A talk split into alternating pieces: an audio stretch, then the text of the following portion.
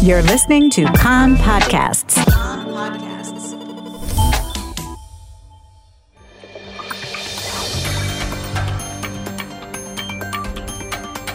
You are listening to the English language news of Kan, the Israeli Public Broadcasting Corporation.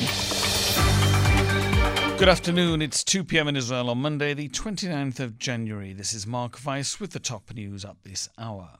A soldier aged about 20 sustained serious injuries in a car ramming attack in Haifa, close to the city's naval base this morning. After ramming into him, the terrorist got out of his car and tried to attack soldiers with an axe. The soldier shot and killed him. The soldier was taken to Rambam Hospital close by. The terrorist was carrying an Israeli ID card from an Arab village in the Galilee. An attempt to stab soldiers at a guard post was foiled this morning in the Etzion block near the West Bank settlement of Tekoa. A military official said that the troops killed the terrorist, a 16 year old from the nearby Palestinian village of Tekoa. No one was no, no one else was injured.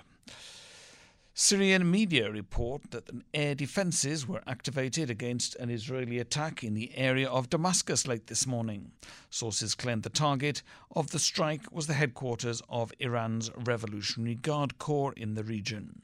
Syria blamed the attack on Israel. Two soldiers sustained light injuries this morning from two anti tank missiles that were fired at the northern border. Hezbollah claimed responsibility for the attack. Rockets were fired at Rosh Hanikra on the Lebanese border this morning, and air raid sirens were sounded. There were no reports of injuries. Four anti tanker missiles were fired last night from Lebanon, two of them at Kibbutz Sassa in the Upper Galilee, and two at an IDF base near Shtula in the Western Galilee. No casualties or damage were reported.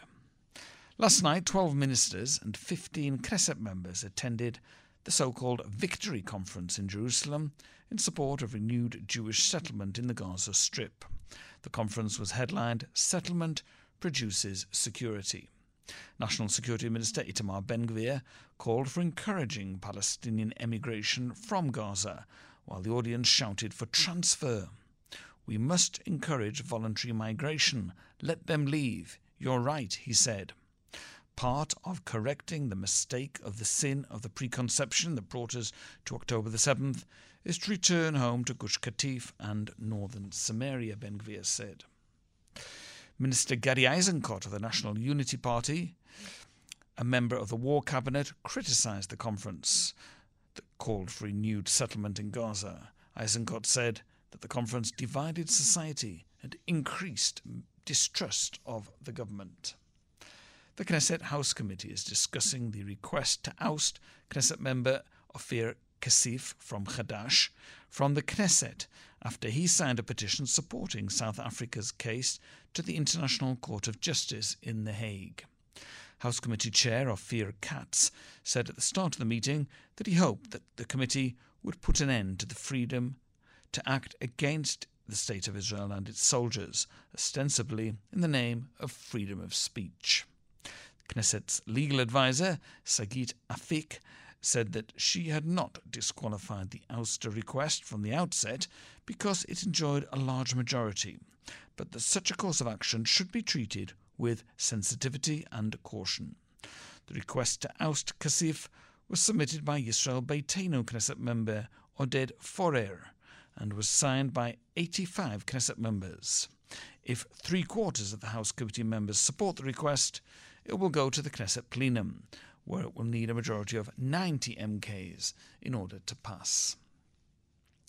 Last night, the Prime Minister's Bureau described the meeting in Paris to discuss a hostage release and ceasefire deal as constructive, but noted that major gaps remained between the sides and said that the talks would continue with more meetings this week.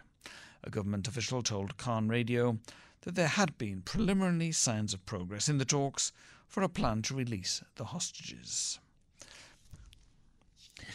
A proposal was discussed at the meeting held by representatives of the US, Egypt, Qatar, and Israel to stop the fighting for two months in exchange for the release of about 100 hostages, starting with the women, children, the ill, and injured.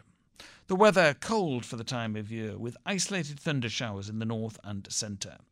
There is a danger of flooding along the coast and in the Shfela lowlands. Snow on Mount Hermon. Maximum temperatures Jerusalem 9, Tel Aviv and Haifa 14, Eilat 21 degrees Celsius. That's the news from Kan Reka.